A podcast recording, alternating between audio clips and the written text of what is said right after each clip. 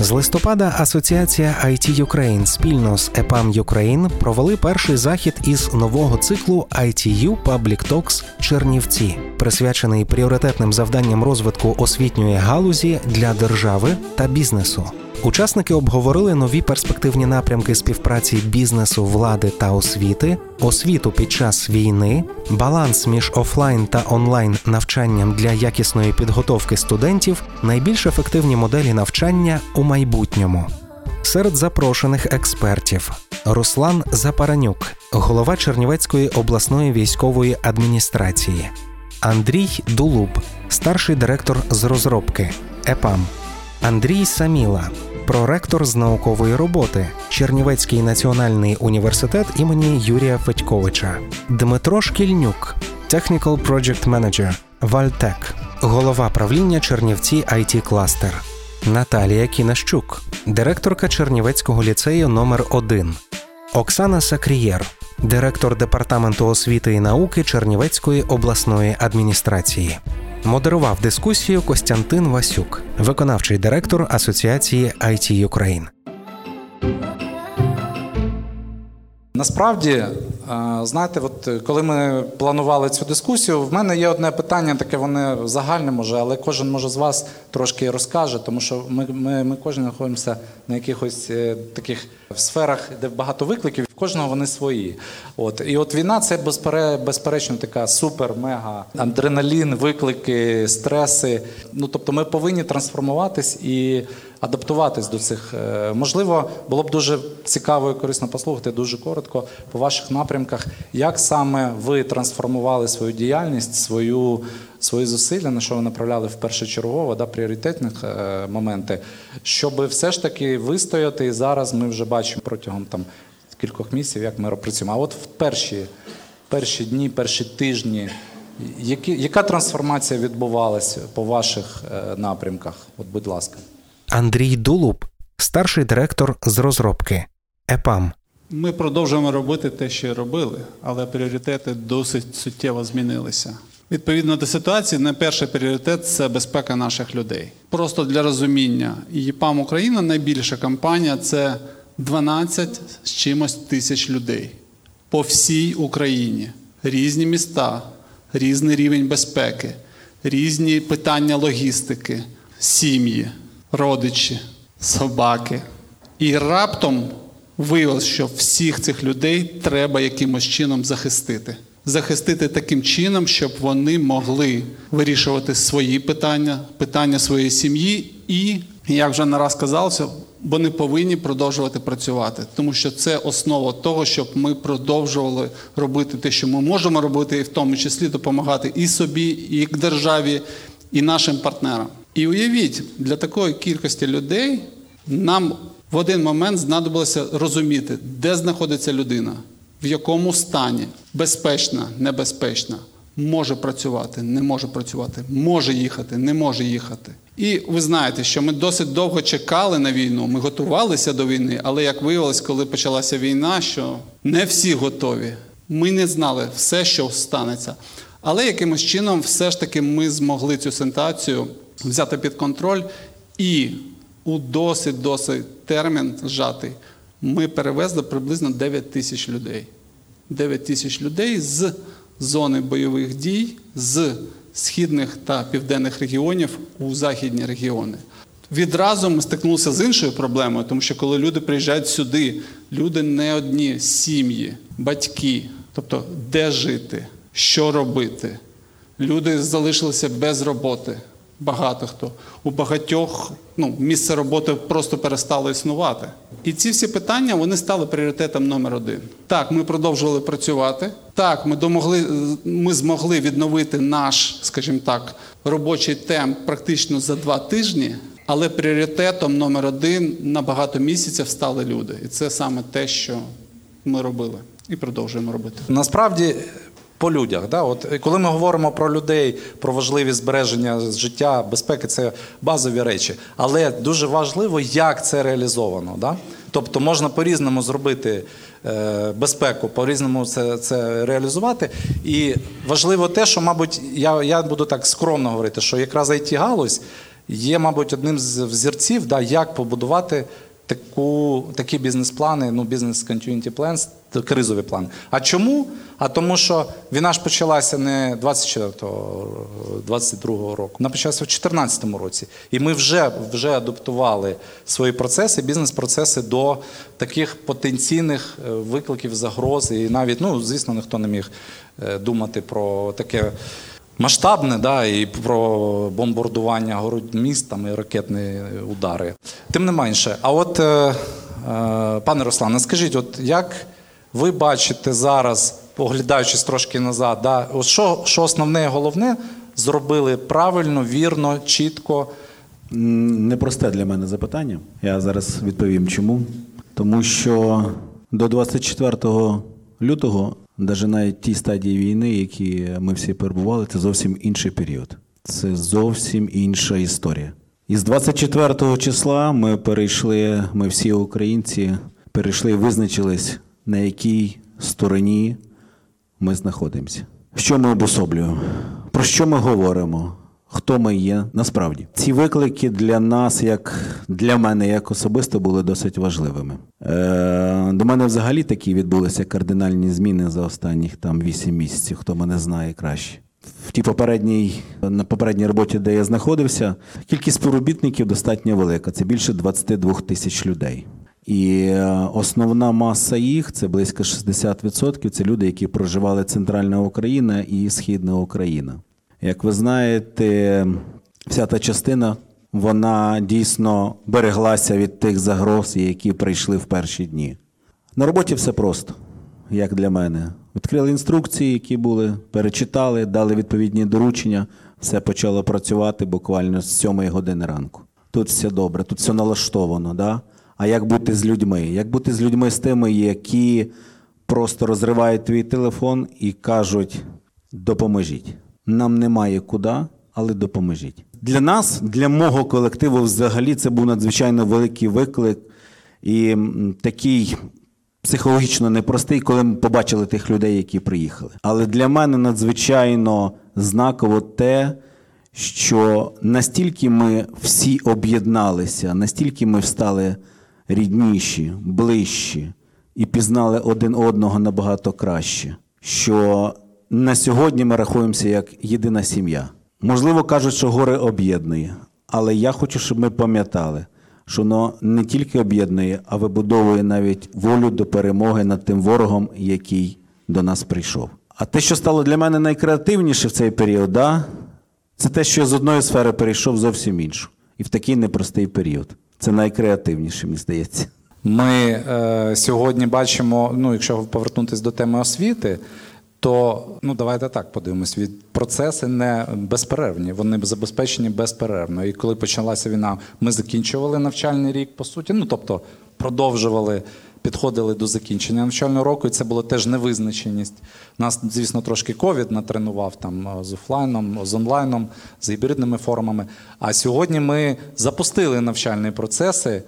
Е, Під час війни знову ж таки це унікальна історія, але треба ж сказати не тільки про класичну систему освіти, яка в нас має да, там, е, як скажемо, регламентуючі документи, процедури, документи, бюджети, е, правила. А є бізнес, який постійно теж продовжує освіту корпоративну. І от в мене питання більше, от зараз, мабуть, таке до Наталі. От Наталя, ви запустили вперше, всі ми вперше запускали освіту під час війни, да, освітній навчальний рік. Які у вас е, були, мабуть, крім стандартних складнощів, які рішення дозволили це зробити ефективно? Насправді, да, правильно ви сказали, був ковідний період, і ми думали, що ковід це найстрашніше, що було. І всім нам, хто зміг зберегти всіх своїх рідних, близьких, знайомих, сумом проваджаючи всіх тих, хто не витримав ковід, ми думали, що все ж таки, знову ж таки, да, якісь певні плюси в тому, що життя нас навчило чомусь новому. Ми е, навіть в ковідний період, не чекаючи рішення міністерства, ми готові були до того, щоб впроваджувати онлайн навчання, елементи дистанційного навчання, тому що маючи профіль IT в ліцеї, причому стільки, скільки існує ліцей, більше 30 років, стільки існує цей профіль з невеличкими перервами. І сьогодні в цій аудиторії є наші випускники і батьки наших випускників, що дуже приємно. І ми розуміємо, що завдяки цьому десь наші вчителі інформатики нас так само навчили, і наші дорослі діти і випускники. Тому на той момент якось ми готові були. Нам здавалося, що ми вже всього навчились. Хоча зараз ми розуміємо, що це такі абсолютно дилетантські були кроки. Коли почалась війна, звичайно, найголовнішим пріоритетом було зберегти життя і здоров'я всіх тих дітей, які з нами всіх тих, кого ми прийняли, тому що в Чернівецькому ліцеї номер 1 який в принципі такий достатньо маленький, компактний, на наших рідних 300 дітей, 320, у нас було більше 70 переселенців. І, мабуть, тільки завдяки онлайн навчанню і тому, що ми мали вже цей досвід ковідний, ми могли дозволити собі приймати всіх, хто хотів. Бути з нами, оскільки профільний заклад, фізика, математика, інформатика, економіка. Це був Київ, це був Харків, це був Чернігів, це Донецький напрямок. Досить багато дітей були з нами до кінця року, і зараз ми маємо так само 24 дитини, які мають статус внутрішньопереміщених осіб. Да, є свої проблеми, при тому, що нам здається, що ми сьогодні значно більше можемо, ніж ми могли на початку. В будь-якому разі ми маємо певні незахищені моменти, тому що все те, що ми сьогодні робимо, ми робимо буквально вручну. Сьогодні немає техніки належної в начальних закладах, як би там не було. Я говорю зараз про той заклад, який я представляю, і думаю, що багато закладів можуть приєднатися до цієї думки. На сьогоднішній день ми не можемо бути, ми розуміємо фінансова криза. Тобто я зараз не скаржусь, я зараз констатую факти. Зараз щоб просто правильно зрозуміло, що це не скарга ні на адресу управління освіти, ні департаменту освіти. Але ми на сьогоднішній день не готові до того, щоб робити це якісно. Тому що для того, щоб була якісною онлайн освіта, ми повинні мати. Ну я як вчитель математики, зокрема, я повинна мати якісний ноутбук, я повинна вийти в ефір з дітьми. Я повинна мати якісний планшет, на якому я можу писати все, а не просто мишкою крутити по екрану. І тільки завдяки тому, що свого часу нам десь вдалося е, взяти участь в бюджеті ініціатив і мати, наприклад, 14 планшетів на ліцей, мати достатньо стару техніку, оскільки з наших ну умовно 50 плюс комп'ютерів, які є на весь ліцей, у нас е, порядка четвертої частини це комп'ютери, які менше п'яти років. Все решта це більше 50 років. І техніка, переважно та, яку ми за всі роки існування ліцею, все ж таки в основному придбали за рахунок спонсорських коштів, батьківських коштів е, громадської організації, яка існує при ліцеї. Ми маємо да, ми маємо фірми, які нам іноді допомагають. Маємо рік уже 12 сучасних комп'ютерів, які допомагають нам в STEM плюс програмування, ось такий проект, в якому ми беремо участь, але всього цього занадто мало, якщо чесно. Якщо говорити про онлайн освіту, а я боюсь, що правильно було сьогодні озвучено, що на нас чекає непростий рік, і я боюсь, що цей рік він, в принципі, в більшості буде в онлайні, тому що навіть те змішане, яке ми впроваджуємо, це маленькі кроки. Освіта робить все можливе. Пані Оксана Леонідівна сьогодні говорила про це. Але є умови, є об'єктивні умови, об'єктивні реалії, від яких ми відійти не можемо. Тому насправді, якщо говорити про синергію влади, бізнесу і освіти, то, мабуть, освіта потребує сьогодні підтримки, і в першу чергу, мабуть, технічної підтримки підтримки. Пані Наталя, дякую. Я тоді не можу не трошки не доповісти вам. Бо сьогодні е, зранку в нас була подія. От зараз тут присутній пане Михайло Шкурій, керівник фонду благодійного ЮКОН. І Сьогодні ми передавали. Комп'ютерну техніку, якраз е, ми започаткували на рівні Асоціації IT Ukraine з нашими партнерами міжнародними. Започаткували якраз Е, збір техніки, яка придатна, вона в доброму стані, вона буде роками ще служити. Збір техніки для забезпечення саме дітей. Переселенців в першу чергу, і ми вже передали сьогодні першу партію комп'ютерів, ноутбуків. І це буде. І ми почали з Чернівців, до речі, і сподіваємось продовжити Е, Ну, не то, що сподіваємось, ми вже продовжимо наступне. То відповідну інформацію ви можете знайти на сайті е, фонду ЮКОН. Там можна розміщувати заявки на комп'ютер, які ми будемо поступово е, виконувати. Але це, це я говорю, якраз ви, ви сказали про технічний аспект. Безумовно, це ключова історія, тому що зараз без техніки в нас є приклади, коли діти займаються на одному смартфоні двоє дітей. Ну то розумієте, як можна займатися, як можна мати онлайн освіту.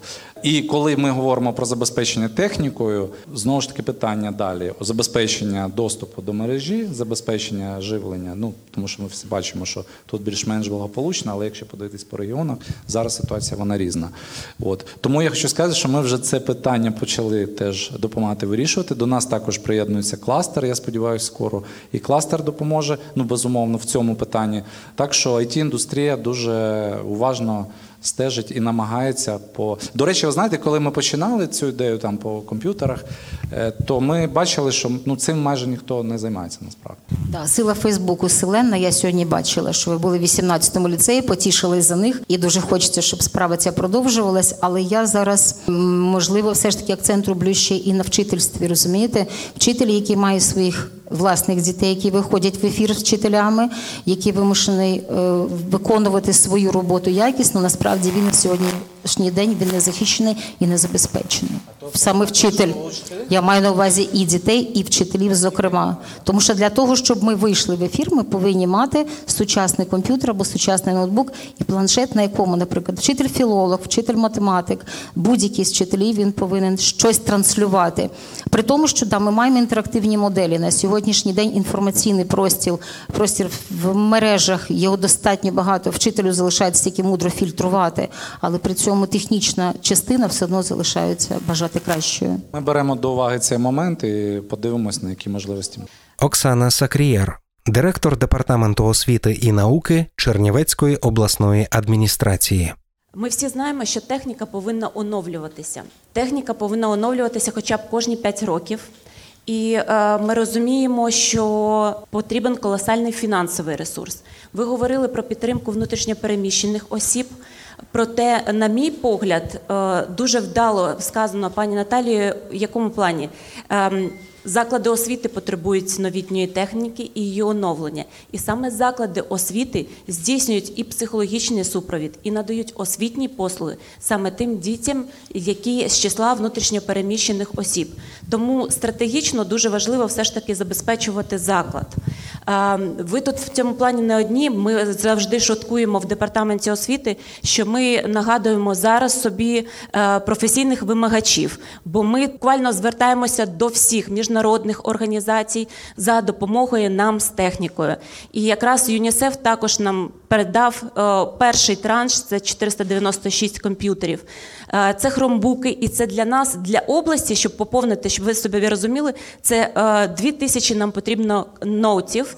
Е, Так, і це наша потреба. Якщо ви е, можете нам в цьому допомогти, ми звертаємося до інших міжнародних донорів. Також і е, у нас будуть поставки техніки, але ми повинні розуміти, що це для нас також ключове питання, і підтримки освіти від бізнесу тут теж було би ми були би дуже вдячні. Ми, ми Саме розуміємо, ми розуміємо правило, що маску спочатку одягають ки- кисневу на дорослого, потім на дитину. Да? Тобто я маю на увазі, що тут та ж ситуація. Нам потрібно забезпечити викладацький склад, і... але ми паралельно йдемо. Так що ми, ми візьмемо до уваги це Дякую. зауваження, дуже дякуємо. І вийдемо до вас з, я думаю, вже скоро з пропозиціями і якимись конкретними діями. Я от знаєте, хотів подивитись на тему освіти. Взагалі, від е, ну що що відбувається? Від кожного дня, по суті, ми вчимося. Да? От сьогодні кожен день нам приносить щось нове. От я хотів би з досвіду кластеру так трошки спитати от у Діми. Е, Як кластер зараз, які освітні напрямки ви підтримуєте? Як саме ви, ну і по-перше, які ви бачите в цьому е, сенс, які вимірювальні результати ви перед собою ставите як цілі, да, щоб досягати? І що ви робите зараз якраз з освітою під час от такої да, війни, під час, коли сюди, до речі, приїхало багато компаній, багато айтішників, з дітьми приїхали люди, є університетська база. Як у вас зараз кластер е, взаємодіє з освітньою галузю? Ну, дивіться, ми, ну, як кластер, да, ми займаємося освітою, і вона у нас питання розвитку освіти від кластеру, воно якраз поділилось до 24 числа і після 24. До 24 числа у нас трохи так в кластері, зізнаюсь чесно, воно йшло поволі. І от коли після 24 лютого сюди приїхали компанії, ми там місяць трошки попрацювали, ми почали трошки дивитися далі, і ми зрозуміли, що проявилися нові гравці в- Чернівцях: ЄПАМ, Сігма, Люксофт, інші компанії.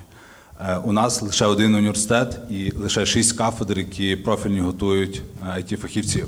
І ми розуміємо, що через пару років, десь Бог після перемоги, нам просто університет не зможе забезпечити всю всю всю нашу потребу. Перш за все, хочу подякувати асоціації за консультацію. Ми дуже сильно поміняли стратегію роботи з освітою. У нас зараз є три частини: да, це шкільна освіта, вища освіта і освіта для свідчерів. Е, Зараз ми дуже класно пропрацювали питання шкільної освіти. Е, Це зерно, яке ми будемо результати якого одержувати там через три роки. Ми в короткий час зробили і IT Kickstart. Е, Зараз разом з Ігорем Михайловичем е, запустили онлайн-школу по програмуванню на базі кафедри математичного моделювання. Плануємо працювати з е, гуртком Міні-Мудрик е, з пані Оленою Карловою. Це навіщо ми робимо? Ми хочемо побільше дітей залучити в, е, до вступу на ці спеціальності. Е, Тому що ми очікуємо, що коли ці діти будуть на третьому курсі, ми їх запросимо до себе на, е, ну, на проекти, на практики і так далі. Е, Є питання в тому, що багато дітей, ну, якщо отримували високі результати по ЗНО, вони там чекали Львів або Київ. Е, Зараз е, от Оцих наш у нас буде п'ять проєктів з шкільною освітою. Це те, що донести актуальність it галузі, актуальність it освіти, і те, що наш університет нічим не гірше, і що можна тут працювати і досягати класних результатів. Зараз ми працюємо над проєктом Switch to IT. Е, Ми його планували десь провести або в кінці листопада, або може на початку грудня. Це для людей теж які переміщені, які втратили свою роботу, але які там мають класний технічний бекграунд, які мають е, високі знання англійської мови. Є люди з Чернівців, які хочуть е, поміняти свою професію. Ми хочемо залучитися допомогою it академій е, і е, академія Дуеті, і Радманки, е, всіх, всіх, де старші люди там. Не вступаючи в університет, зможуть отримати класні знання. Ну і саме, напевно, складне для нас питання це питання вищої освіти. Зараз ми з Русланом Білоскурським вчимо і вивчаємо досвід дуальної освіти Львівському національному університеті.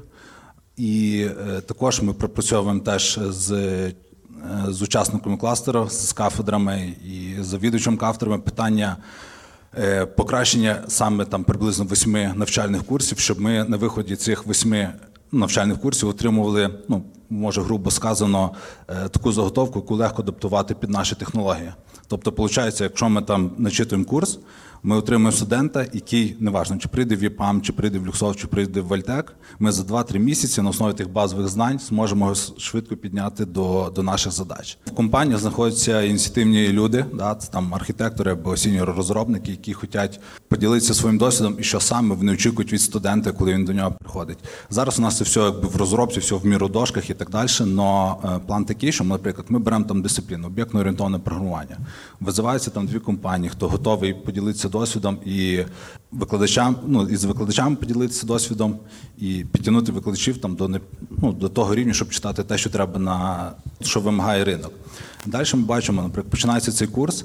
е, Якщо там є 18 лекційних занять за семестр, П'ять з них читає е, фахівець з компанії. По-перше, буде цікавіше студентам, бо прийшла людина з ринку жива, яка там має досвід і так далі. По-друге, ну, це буде якийсь ну, робити новий драйв. Е, Зараз ми хочемо по максимуму використати ну, ресурс, що є в університеті. От, наприклад, ми от, е, сиділи на останньому засіданні кафедри, е, не кафедри, вчась, кластеру, обговорювали таке питання, як залучення е, кафедр не айтішних. Наприклад, е, давайте готувати тестувальників, на, наприклад, на кафедрі там. Алгебри і інформатики, там і матаналізу. Да? Тобто давайте ту множину студентів, які там на айтішних кафедрах йдуть на програмування, ну е, на посади пов'язані з програмуванням, а дітям з цих кафедр дочитати там за 2-3 курси основи тестування, щоб вони нам покрили цю потребу. Тому у нас такий план. Ну він дуже складний, бо є багато думок, є багато потреб від кожних компаній, але ми якось це маємо зробити і пушнути це питання. Дякую, Діма. А от е, в мене питання до Ан- Андрія. От дивіться, от компанія ПАМ, ви мега приділяєте увагу і приділяли завжди освіті. Сьогодні, от е, є такі думки: ну навіщо зараз свічери, навіщо зараз е, джуни? Да? Там є якісь виклики на ринку, є якісь потреби там. Як ви дивитесь на проблематику з точки зору от кадрового відновлення, кадрового потенціалу да, в умовах війни? І які конкретні заходи, можливо, ви поділитесь тут саме в Чернівцях, тому що я розумію, що ви тут потрошку так зростаєте, да, е, як присутність ваша збільшується. Як саме компанія ПАМ дивиться зараз на цю проблематику з точки зору підготовки нових кадрів, але як системно, як бізнес, в тому числі, мабуть, і взаємодія з кластером, безумовно. Як ви це бачите сьогодні? Дивіться, декілька разів казали про те, що життя розділилося до 24-го і після, але воно не зупинилося. Я дякую нашим ЗСУ, які дають нам шанс сидіти, розмовляти, планувати, думати. Вони роблять щось неймовірне, все можливе, неможливе. Але життя не зупинилося, воно триває. І я вірю, що ми переможемо. А коли ми переможемо, ми будемо відбудовувати країну. І it галузь вона цікава тим, що при мінімальних затратах можна отримати максимальний бенефіт. Відповідно, готуватися треба. З мого погляду, проблеми, які зараз стоять перед освітою, причому я дуже радий е, аудиторії, яка сьогодні тут, тому що ми говоримо про школярів, ми говоримо про студентів, ми говоримо про свідчерів. А з іншого боку, у нас є індустрія, у нас є країна.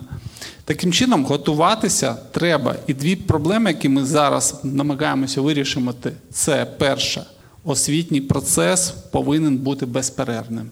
Він повинен тримати і набирати оберти. Ми повинні бути готові, коли це знадобиться. По-друге, яким чином впевнитись, що результат цього процесу це якісні спеціалісти, які відповідають вимогам індустрії. І знов таки це цікавий факт, тому що з одного боку є держава, яка готує академічних спеціалістів, але є індустрія і є практичне знання.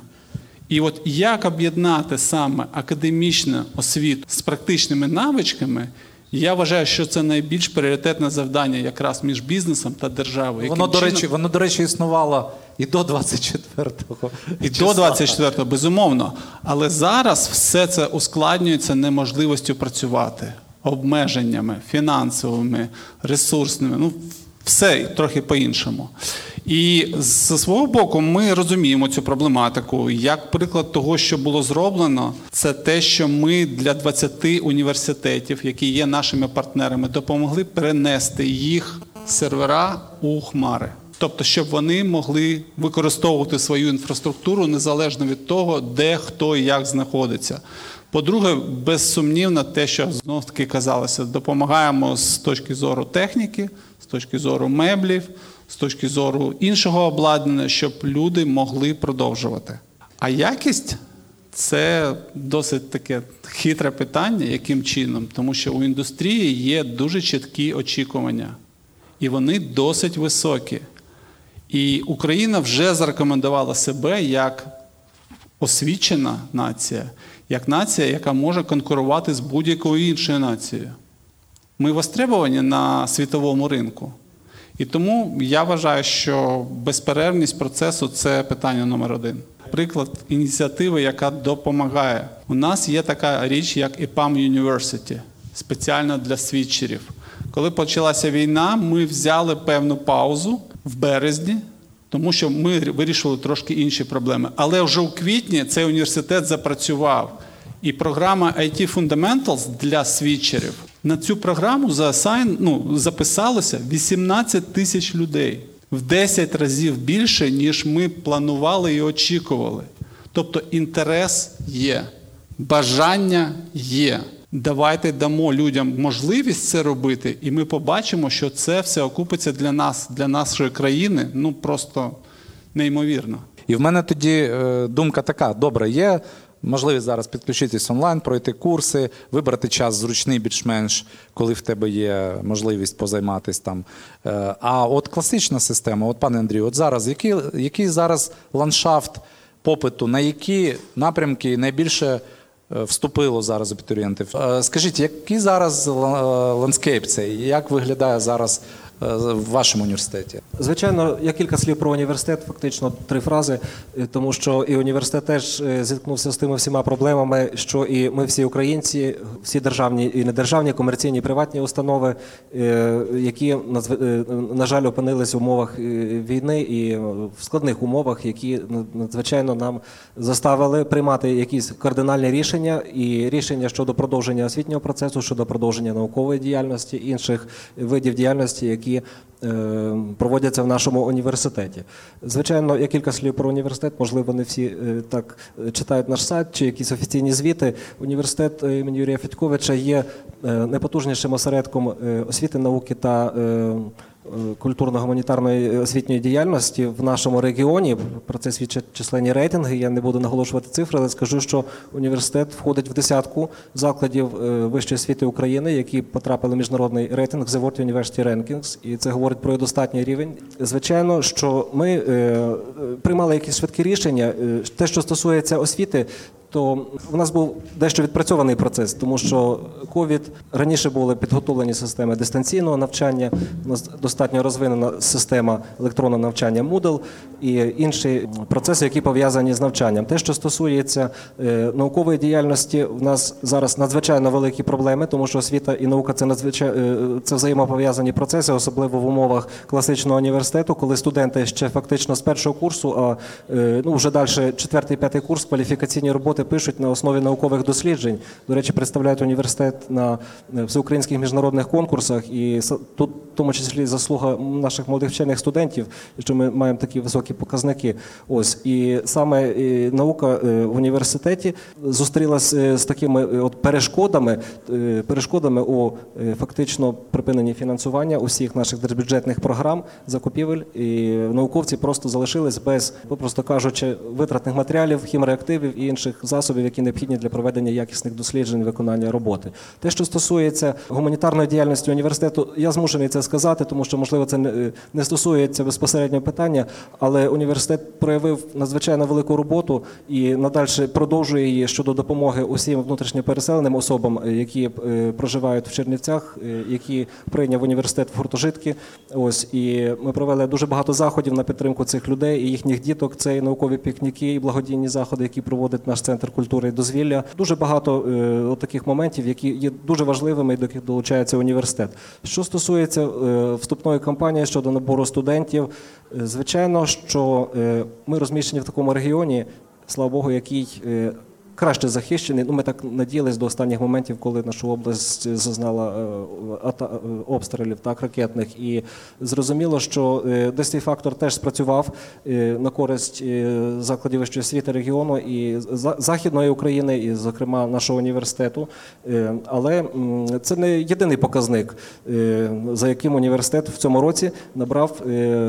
Ну, десь більше 6 тисяч вступників, 6200, якщо я не помиляюсь, е, на е, загалом на всі факультети і спеціальності, які в університеті. А це 10 факультетів, два навчально-наукових інститути і е, біля 80 кафедр університету. Звичайно, не тільки користуються попитом it напрями. Це ті 6 кафедр, можливо, навіть трішечки більше, які мають суміжні напрями чи спеціальності підготовки студентів. У нас користуються попитом і факультет іноземних мов спеціальності, які теж десь на рівні IT за набором студентів. Також е, наш економічний факультет доволі непогано виглядає, юридичний факультет. Це ті лі- лідери, які от на- на- набрали за е, кількістю вступників найбільшу кількість студентів. Звичайно, в умовах ліцензійного обсягу, в тих умовах, які нам е, дозволяє міністерство законно набирати студентів на навчання. Ну інакше ми не можемо. Чи аналізували ми ситуацію з е, абітурієнтами, які все ж таки вступили до закордонних е, вишів, да, в яких був вибір, можливо. Ну я розумію, що за, за, за рахунок того, що в- сюди приїхало багато людей з східних областей і абітурієнтів, то чи є у вас статистика або розуміння взагалі, чи є тренд? Тобто наскільки ми готові все ж таки давати той рівень освіти сьогодні, да, в сьогоднішніх реаліях, е, ну якщо вибір між нашим українським вишем і закордонним, наприклад, чи є така? Я вам скажу, що це стосується не тільки нашого університету, а взагалі, напевно, будь-яких українських університетів, е, їх більше 200, дуже багато. Що якщо є вибір вступати в український заклад освіти, чи є вибір вступати в закордонний заклад вищої освіти, то звичайно у більшості вибирають закордонний заклад освіти. Тут зрозуміло, що можливо краще е, не те, щоб е, науково-методичне забезпечення, а матеріальна база, кращі умови, кращі ну, ті всі фактори, які впливають на якість освіти, а в цих факторів дуже багато. І звичайно, що великий відсоток е, абітурієнтів вступає в закордонні заклади освіти. Ну і тих, можливо, які мали би могли б бути потенційними студентами нашого університету. Але я тут хочу додати, що університет має дуже багато угод про співпрацю з закордонними закладами освіти. Це більше 200 угод. І в рамках цих угод ми можемо приймати участь в програмах е, подвійних дипломів, в програмах академічної мобільності, стажувань студентів. Тобто цей фактор е, додає нам е, певної потенціалу, так що студенти вибираються такий університет імені Юрія Федьковича, і напевно він вплинув теж на результати цієї вступної кампанії набору. Так, дякую. будемо сподіватися, що нам вдасться зробити цей от безперервний процес навчання. У нас сьогодні така конфігурація. Кожен з спікерів представляє напрямок, окремий напрямок, важливий напрямок. І, можливо, саме є зараз така можливість один до одного звернутися, можливо, з якимись.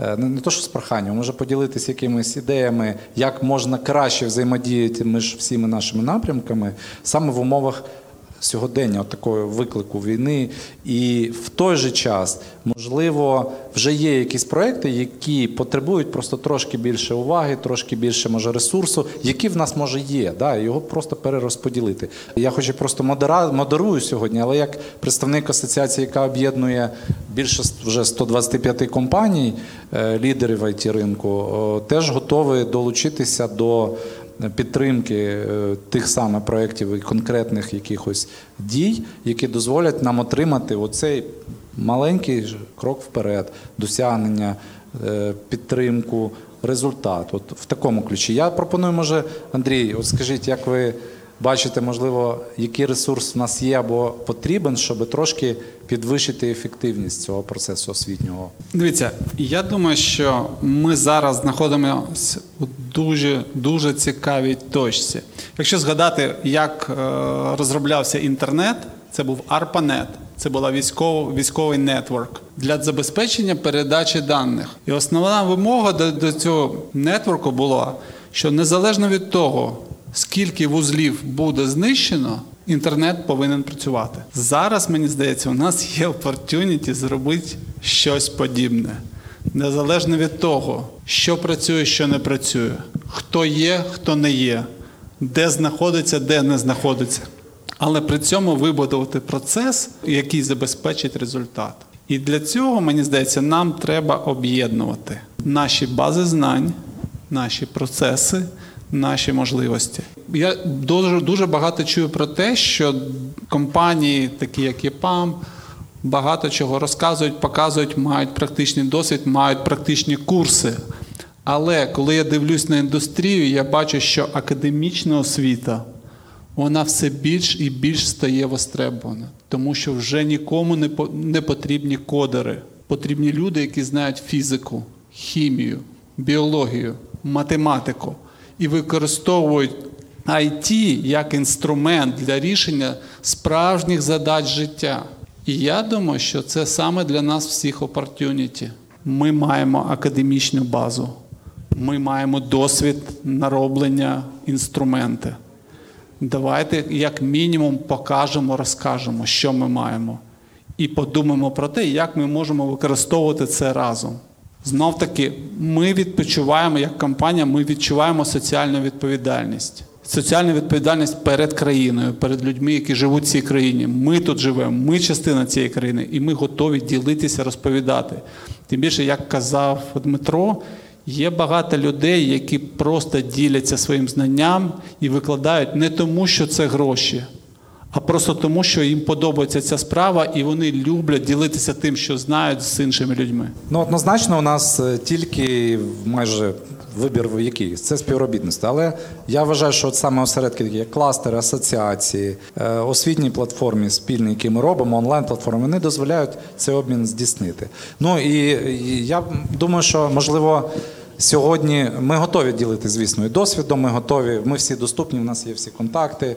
Ми, в принципі, і взаємодіємо і по якимось технічних питаннях. Але стратегічно, це може моя особиста зараз думка. Дивіться, стратегічно виходить так, що якщо зараз не приділити увагу майбутньому цьому закладенню майбутнього капіталу людського сьогодні, ми втратимо просто роки покоління, да, яке ми не зможемо відновити в плані рівня знань, рівня. Тому е, вважаю теж е, згоден з вами, колеги, що от забезпечити безперервність навчального процесу в будь-яких умовах, складних, надскладних, це наша з вами задача. Я як освітянка мушу сказати, що в Чернівецькій області е, безперервний освітній процес в всіх закладах освіти, тому що головне мобілізаційне завдання освітньої галузі освіта має продовжуватись, і вона продовжується у нас на всіх рівнях. Тому е, ми в цьому плані тримаємо фронт. Єдине, що об'єднання наших зусиль дуже важливо, а тут уже важливо говорити по конкретним напрямам, де ми можемо бути один одному цікавими задля однієї мети: наші діти, наш людський потенціал, наша країна і успіх А нашої Як ми можемо покращити цю взаємодію? Чи вона потребує? Може вона вже е, працює ідеально, чи потребуються якісь нові, мабуть, А ви знаєте, от тут є е, хтось піднімає руку. Я думаю, що є хороші ідеї. Чому би їх не послухати Да, давайте також от, зал? е, ще по залу. Да, я хотів би тоді, колеги, якщо ви не проти, послухати питання і відгуки на те, що ми проговорюємо. Будь ласка, колеги, підіймайте руку, представляйтесь. Я професор, доктор технічних наук, працюю на кафедрі Національного університету Львівська політехніка, кафедра штучного інтелекту, а також являюсь співробітником кам- американської компанії Intel Educational, яка працює якраз е, у власне компанії саме родом з України, Андрій Маскальов. Що цікаво відбулося, коли почалася війна? В світі насправді відбувається величезний інтерес до України. І на таких світових платформах освітніх, як е, Coursera, edX, е, IBM Educational, виявляється, немає жодного українського курсу. Жодного української мови. Точніше, є два, і то написано канадцями. Компанією Intel за допомогою її підтримки, по-перше, такі Coursera, EDX повністю відкрили для українців курси. Всі курси для українців є безкоштовними. Це раз. Elsevier абсолютно повністю безкоштовний для українських науковців. Тобто журнали, які коштують 3 тисячі доларів, стаття і так далі, ви подаєте дискаунт 100%, це з подачі е, нашої компанії. Тепер е, це з цієї сторони. З іншої сторони. Е, Компанія вивчає потреби ринку і стимулює. Зараз збирається. е, Ми працюємо зі всіма вузами України і допомагаємо викладачам готувати курси для курсери та EDX. Тобто ми допомагаємо викладачі і так наші пишуть там предмети, вони мають лекції, вони мають лабораторні.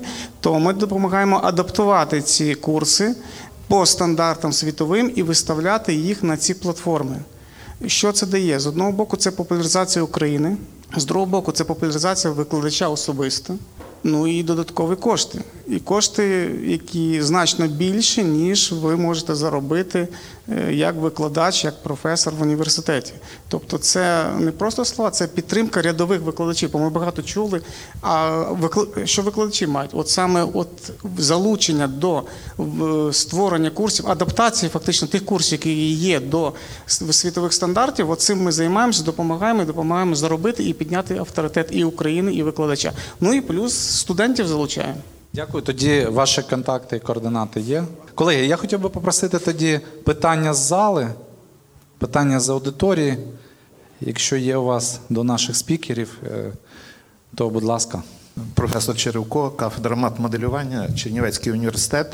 До е, пана Руслана і пані Оксани, яку я добре знаю, я вважаю, що є критична ситуація в області з викладач, е, вчителями математики і інформатики. Ну, наприклад, по математиці.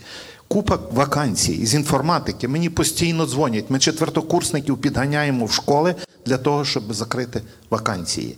Е, ну, наприклад, вчителів математики в області десь є 1100. Це я так знаю. Е, Ми набирали на вчительську професію 16 цього року. Раніше було 8-10.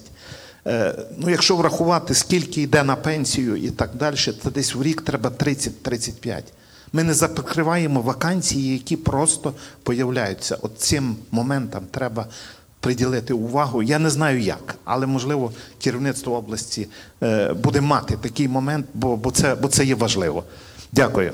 Дякую за той акцент, який ви зробили по нестачі вчителів математики. Е, да, це серйозне питання, серйозна проблема. Я би хотів задати питання залу і почути експертну думку. А чому так сталося? Хто може сказати? Ми пропонували нашому Сашкові е, Сорочану в аспірантуру, замовили місце. Він, він мені каже: Ігор Михайлович, я на п'ятому курсі вже маю півтори тисячі доларів зарплати. Я не піду в аспірантуру 4 роки е, робити дисертацію і мати після того 300 доларів зарплати. А вчителі, е, тобто, якщо взяти конкурс, от пан Андрій може сказати, рейтинг, який до нас на комп'ютерні науки, це десь під 180, а на вчительській спеціальності 140-150 і не більше. Тобто, е, То де нам- закладена, де закладена проблема, скажіть? Розшифруйте, ви знаєте цю розшифру, але скажіть. Ну, Ну, чого ви, не- ви не стидайтеся, тут всі ні, свої. Це скажіть. однозначно фінансове забезпечення. От. А звідкиля воно виходить? Гроші звідкиля поступають. Від бізнесу, напевно. Я навіть пропоную it компаніям взяти під опіку конкретних наших п'ять кафедр. Я готовий працювати з ЕПАМом, кафедра матмоделювання. Ми набрали найбільше цього року студентів і на перший, і на п'ятий курс. Нам потрібні е, методичні поради. Я не прошу комп'ютерів, їх не потрібно. А от е, ваш, е, розумієте, як появляється новий фреймворк, я хочу, щоб доцент через два місяці почав його читати. А він, ви в своїй компанії, як берете нового спеціаліста, ви даєте півроку на входження в проект. А, а його треба вже. От нам треба така синергія. Ну, е, я не можу сказати за бізнес, але е, Але дивіться, я, я зараз добавлю декілька речей. Тут було тільки що озвучено, що it галузь на сьогодні потребує академічної освіти. Вчителі математики це академічна освіта, це початок. Правильно? Так от, it галузь дійде, може дійти до того, що таких фахівців буде ставати все менше, менше і менше.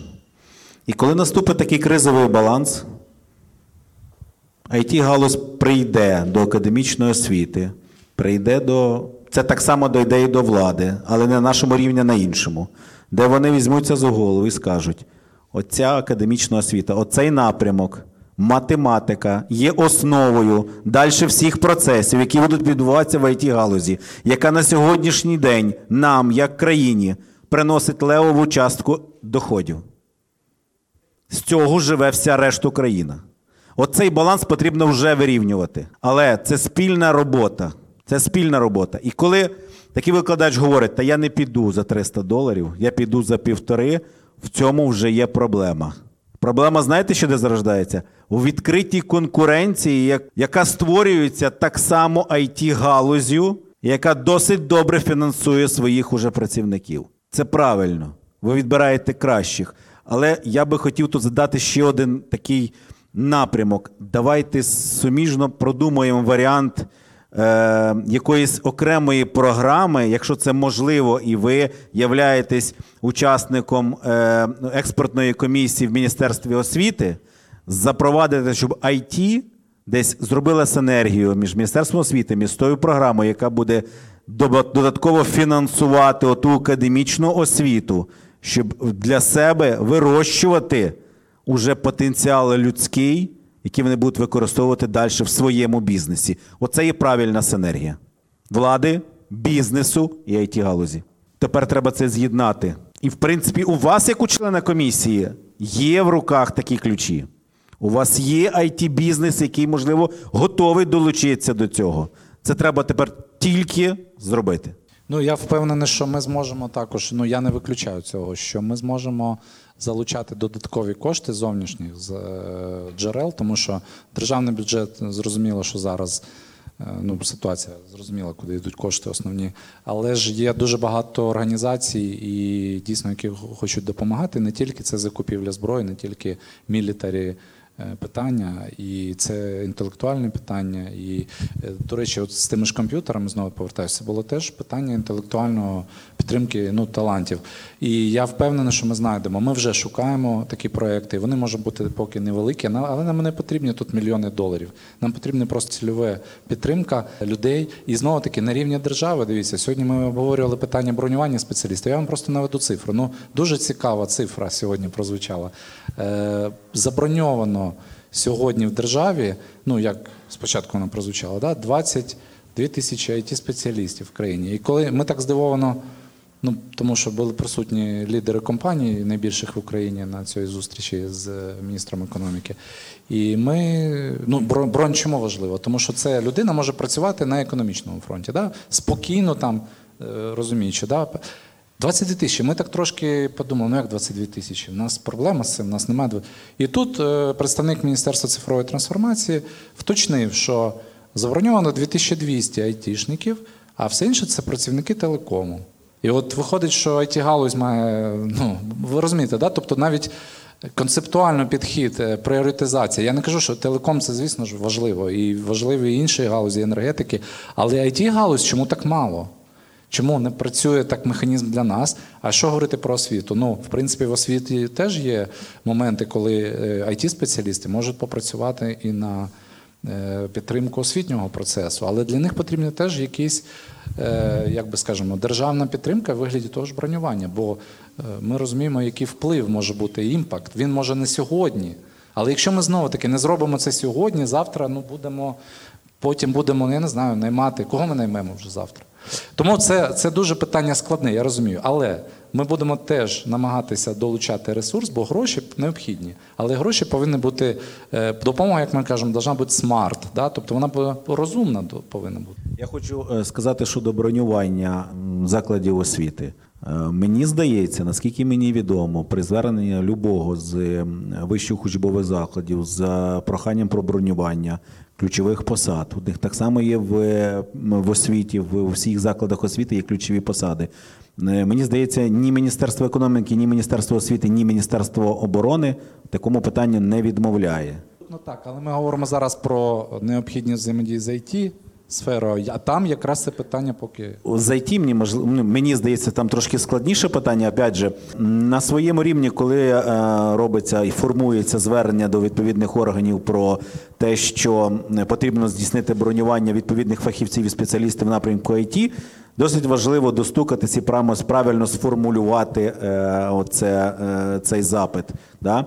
Де чітко пояснити, що без таких ключових співробітників така компанія працювати не зможе. І така компанія приносить сьогодні державі отакий-то об'єм податків, отаку-то формує економіку. Це так само вона тягне, тягне за собою і супутні напрямки економіки, і всі інфраструктурні решту е, процеси, які за цим діються. Але це чітке і зрозуміле пояснення має бути. Це основна основа, мені здається. І багато хто, е, з якими я спілкуюся, компаніями, вони е, ну, навіть не до кінця чомусь розуміють механізм бронювання, куди звернутися, як правильно написати. Хоча це все є виставлено на всіх стайстах, виставлено, і це все працює. Повірте мені, все працює. Потрібно просто цим чітко зайнятися. Ну, от якраз наш приклад, про який ми зараз говорили, да, з колегами, що якщо потрібна синергія наша, наш досвід і з державною класичною системою освіти, вищого, е, вищої учбові заклади, якщо потрібна наша експертиза, то це також повинно бути забезпечено знову таки безпечність процесу, гарантія оцього теж бронювання це один із елементів. Ми Це не елемент, кажемо, да, що безпеки і гарантії, Да, це да. правильно. І тому давайте тоді так. Я думаю, що на рівні обласної адміністрації, на рівні наших тут чернівецьких справ, да, як кажуть, наших е, регіональних, то давайте просто будемо більш до цього. Не то, що ми завжди відкриті з вами, я знаю, і до вас ми звертаємось. Просто якщо будуть такі питання виникати, ми будемо просто звертатися і розглядати їх в контексті вже більше такої стратегічної цілі і підходу, а не сьогодення, тільки на сьогодні вирішити на завтра. От і все. Це просто таке. Таке, завжди. такий може коментар. Я тоді хоч, хотів би, може, завершити е, такий маленький підсумок зробити. Перше, я дуже дякую за цікаву бесіду. Ми можемо довго говорити, бо проблем багато і, і ідей багато, але я пропоную також зробити більш системними наші зустрічі, може, якісь в тому ж онлайні, в тому ж офлайні, якщо є можливість, Е, щоб в робочому порядку, от ми вже такі зустрічі проводимо із кластерами, трошки частіше взаємодіяти системні, системно, да, так, на якомусь календарному, не календарній знаю, щоб е, конкретно просуватись в вирішенні цих питань. І звітувати вам трошки да, про те, що ми робимо, і бачити якісь запити, які ми можемо спільно обробити. І я впевнений, що ми поступово прийдемо до саме до таких результатів, про які ми з вами говорили сьогодні: про прогнозованість, безперервність навчання, про бізнес, який має сьогодні не тільки виживати, да, а ще й створювати, підтримувати безліч е, соціальних проєктів. І це насправді йде абсолютно щиро. Це ж не бізнес там. От ми хочемо щось зробити, щоб потім піаритись. Ми хочемо це робити, тому що це наша е, ДНК, DNA, да, це наша е, сутність, наша місія. Тому я хочу ще раз всім подякувати за ваші. Вашу працю, ваші зусилля е, на непростих е, ділянках, непросте вирішення дуже складних завдань. І е, хочу ще раз подякувати за те, що ми вміємо об'єднуватись перед не тільки перед там викликами, а й в об'єднуватись в рішенні навіть простих питань для того, щоб рухати далі, відстоювати нашу країну, звісно, внести свій внесок в перемогу, перемогти ворога і потім відбудовувати країну. Бо саме інтелектуальний потенціал нації він не надсильний, надсильний в Україні. Я в це вірю щиро. Ще раз. Е, Дійсно, дякуємо нашим хлопцям на передовій, дівчатам, які воюють. Що сказати, виклики безпрецедентні, але й в можливості теж дуже великі. Під час заходу Олександр Ткаченко, керівник освітніх програм компанії ЕПАМ в західному та південному регіонах, розповів про ЕПАМ University та представив кейс стаді на тему, як бізнес підтримує освіту в умовах війни. По-перше, я хочу подякувати вам за таку круту панельну дискусію і хочу зауважити, що е, ми завжди продукуємо ту цінність і підсвічуємо нашим студентам, що класична університетська освіта надзвичайно важлива. Є така аналогія: якщо ти хочеш побудувати кар'єру, так і уявляєш, що кар'єра це такий великий будинок, то класична освіта це фундамент. Компанія, і чим потужніший цей фундамент, тим більше поверхів, тим краще і в ширину, і в горизонтальному, і в вертикальному е, значенні ти можеш вирости. Отже, давайте все ж таки перейдемо до теми нашої сьогоднішньої розмови: як бізнес підтримує освіту в умовах війни. Я розповім, як безпосередньо компанія підтримує нашу державу в умовах війни, як ми підтримуємо школярів, вчителів, викладачів, університети та поділюся деякою цікавою інформацією про наш найбільший освітній проект нашій компанії. Отже, почнемо безпосередньо з компанії. З першого дня війни систематично компанія підтримує нашу державу, і в нас сформувалося кілька важливих напрямків нашої взаємодії. Це і гуманітарна допомога, і спорядження для захисників, і підтримка освіти, про яку я сьогодні більш детальніше розповім. І медичне забезпечення. В нас величезний і крутий волонтерський рух е, всередині компанії, і величезна, величезна частина це підтримка нашої команди, підтримка наших інженерів, підтримка наших колег. Уявіть, на сьогоднішній день 79,5 мільйонів гривень компанія передала на потреби України. При тому ця сума не враховує 100 мільйонів податків, які ми сплатили наперед. Отже, давайте детальніше про освіту. Почну з е, проекту для школярів. В 2021 році, на початку 2021 року, ми запустили унікальний проект, що для нас, що для нашої країни, ЄПАМ при Junior Program. Він був розроблений спеціально для школярів і мав на меті познайомити учнів із it сферою. Розповісти, як працюють команди, як, які тули вони використовують, розказати про найважливіші напрямки, познайомити і дати розуміння, як працює IT всередині, чому вона так працює, і що власне е, айтішники це не лише програмісти.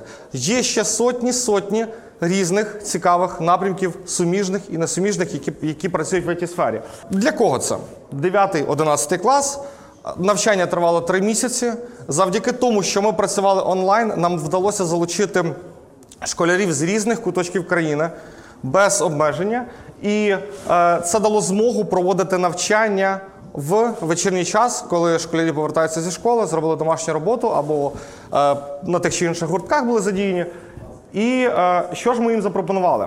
Фактично, ми які нові навички та знання ми принесли в їхнє життя. Ми розповіли про it сферу України, ми розповіли про основні тренди, ми розповіли про ті чи інші типи компаній, дали е, деяку частину практичних знань, е, які знадобляться вже зараз, будучи школярами. І таким чином в нас програма склалася з чотирьох модулів. General модуль, який власне включав в себе е, інформацію про IT, про те, як формуються команди, чому вони так формуються, як і за якими можливостями та фреймворками вони працюють, які тули використовують. Модуль фронтенду, модуль DevOps, модуль .NET.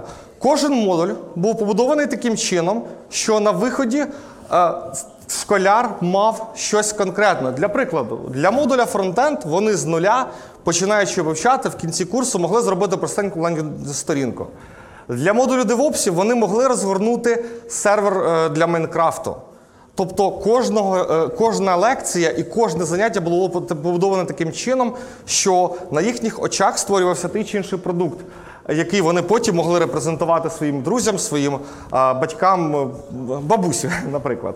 Модуль .NET був розбитий на три підмодулі. Це основа .NET, який мав на меті познайомити школярів взагалі з мовою, її застосуванням і зробити і мати змогу зробити якісь прості задачки. Поглиблене вивчення, де вже ми взяли в основи ООП, і е, школярі працювали над тими чи іншими ботами, і е, спеціальний олімпіадний модуль. При тому кожен із напрямків був рознесений по часу таким чином, що школяр міг долучитися або тільки на один конкретно обраний, або на всі чотири. Вони не перетиналися між собою, вони доповнювали. Тобто, при достатньому часу е, в нас багато таких доволі школярів прийшло. І, як зазвичай, на початку 2022 року ми запустили наступний наш ран.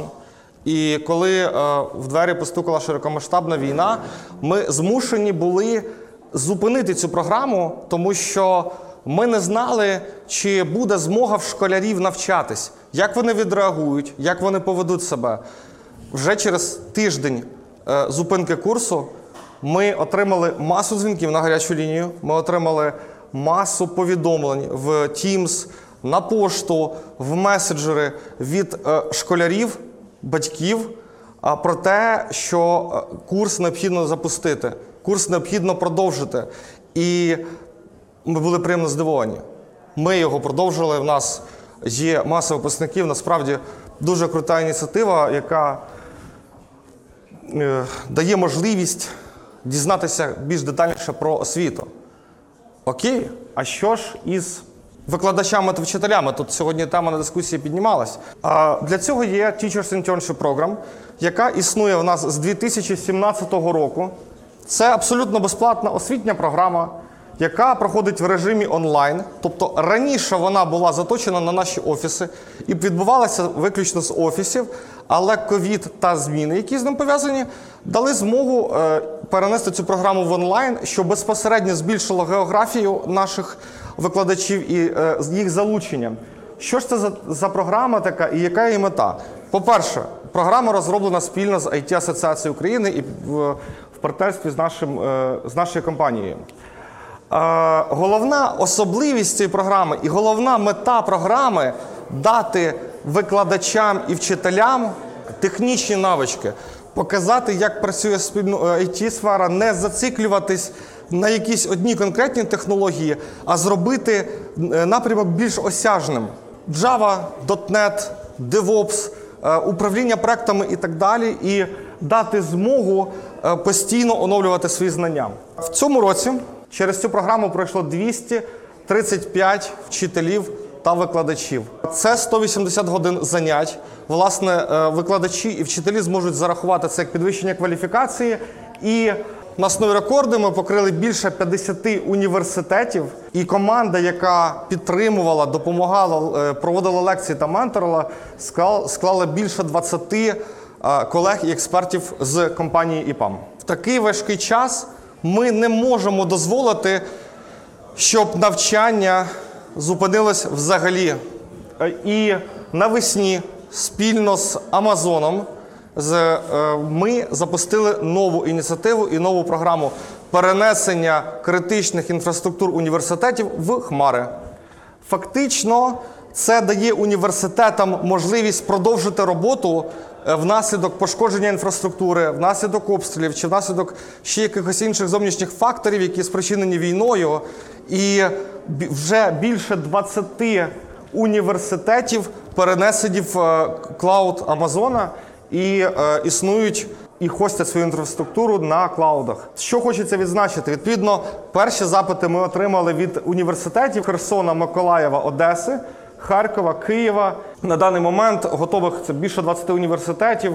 20 експертів ЄПАМ залучилися і в авральному режимі допомагали, налаштовували, переносили. І наразі зараз три колеги постійного супорту, постійної підтримки, які залучені в цей проект. Найшвидше перенесення відбулося за 32 години від моменту запиту. Поступово рухаючись, я згадував, що в нас і обіцяв, що розповім про найбільший наш освітній проект. Це IT Fundamentals для е, свідчерів з України. Фактично, в квітні ЄПАМ запустив безкоштовну програму з основ програмування для свідчерів, для всіх, хто втратив роботу. Ця програма давала надію на якісь зміни. Ця програма допомагала е, нашим кандидатам, нашим студентам е, змінити професію, здобути початкові навички, завдяки яким потім з певним часом, донавчаючись, можна долучитися до it спільноти Ми взяли 5 топових курсів: Java, DevOps, Test Automation, .NET і бізнес-аналіз. І розробили два етапи навчання. Перший етап навчання е, заключає в собі 120 годин самостійного вивчення відеотренінгів, але кожного тижня з е, нашими кандидатами, з нашими студентами зустрічалися е, команди лекторів, зустрічалися команди підтримки, проводили qa сесії і що дозволяло власне, не збавляти темп і проходити цю програму. Другим етапом був вибір бажаного напрямку і більш глибоке занурення в нього. Фактично, уявіть, за 17 днів реєстрації ми отримали 18 тисяч 400 реєстрацій. І от питання: як же заменеджити таку величезну кількість людей за такий короткий термін часу? Приведу кілька цифр. 19 спікерів, 10 модераторів, 5 організаторів, 3 маркетолога, 7 людей постійної команди підтримки full-time. І наша така доволі цікава штука 36 секретних агентів. Що ж це за агенти такі? Це наші студенти з наших лабораторій, які, коли дізналися про програму, прийшли і спитали, а чим ми можемо вам допомогти? І ми кажемо, а в нас не вистачає рук. І вони долучилися до всіх чатів, допомагали вирішувати задачі, підтримували розмову, мотивували людей. Величезне, величезне дякую їм за це. І маючи вибірку 18 тисяч людей, ми зробили портрет майбутнього фахівця, проаналізувавши відповіді, зробивши певну аналітику. Середній вік 29 років, е, живе в великому місті, має бажання вивчати фронтенд. Середній час, який тратиться на навчання на тиждень, 8 годин. І ще один момент, який сюди на слайд не винесений. Половина таких кандидатів вже в той чи інший час пробувала себе в it сфері. І маючи можливість зараз, вони повернулися і пройшли цей курс. В нас 18 тисяч 400 людей е, зареєструвалось. До старту навчання приступило 12 тисяч і повністю пройшло всі етапи, відповідаючи всім вимогам, тому що 1600, майже 1700 людей. Тобто всі, хто пройшов всі етапи, закрив всі необхідні е, таски, майже 2000 людей. Е, Проект був соціальним, і фактично е, наша мета була допомогти зробити перший крок, допомогти е, війти власне в індустрію і подивитися, що воно взагалі таке. Тому що, е, ну, як я й казав, ми бачимо це як ту надію, яка дозволить потім рухатись далі і з часом доєднатися до індустрії. Що ж по відгуках та оцінках? Е, Якщо брати по 10-бальній системі, середня оцінка е, програми 8,5. А майже 40%, 40% наших кандидатів оцінили курс на 10 із 10. Е, ну і найприємніший момент на премії HR Brand наш проект IT Fundamentals for Ukrainian Future став e-learning проектом року і став переможцем. Дякую.